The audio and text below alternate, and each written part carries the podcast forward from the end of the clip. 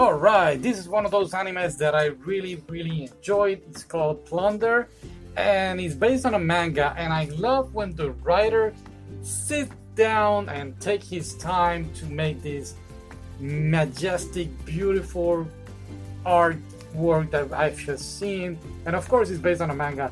I have not read it, but I'm pretty sure it's cool. Now, what is it about? In this world, the humans carry a number on their body, and if this number may go up, may go down, depends on the actions that they do. But if it's reached to zero, they will go to an abyss. Now, our main character, Hina, is looking for the legendary Ace, and everybody, by the way, is looking for him. In this world, that technology doesn't even exist. And once she's able to find him, he turns out to be a very young slash old pervert. He's trying to get in there, man. It's like non-stop. It's just hilarious. I haven't seen these ecchi anime in a while. You know, sexual reference and stuff. Very, very funny moments. Great, cool fights. I love it. Episode 7 is one of my favorite. I haven't seen that in a while. They have this competition about which girl should stay with the guy. Now, going back to the whole show, I don't want to give everything away, but in this abyss, I remember what I just mentioned that there is no technology. Wrong.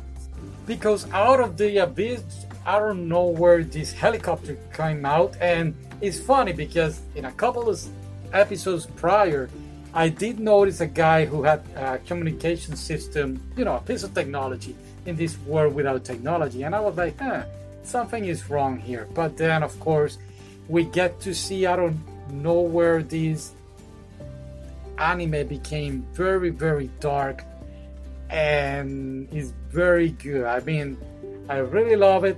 Eventually, they will tell you what is going on. They show up and tell you the truth about the world, this whole utopia that they were trying to build, and actually, they implement the time travel. So the first 12 episodes we can say is like sort of a PG-13 between funny and action, and then after episode I don't know 13 or 14, a lot of fan service, and it goes really really dark.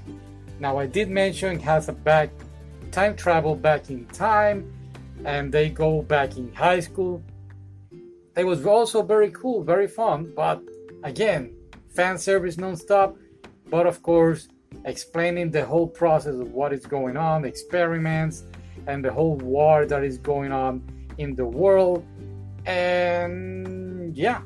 Some jokes are very very silly but trust me you are going to love this anime. Give it a shot. The whole war they explain it very well makes sense the villain. And finally the last episode hina gets an advice from her mother. Beautiful, just hilarious. Again, give it a try, watch it. I guarantee you, you're going to love this anime, alright? Now, I'm pretty sure the producers are listening, so please make season 2, please. Okay, so yeah, that's it. I'll see you next time, I guess. Bye.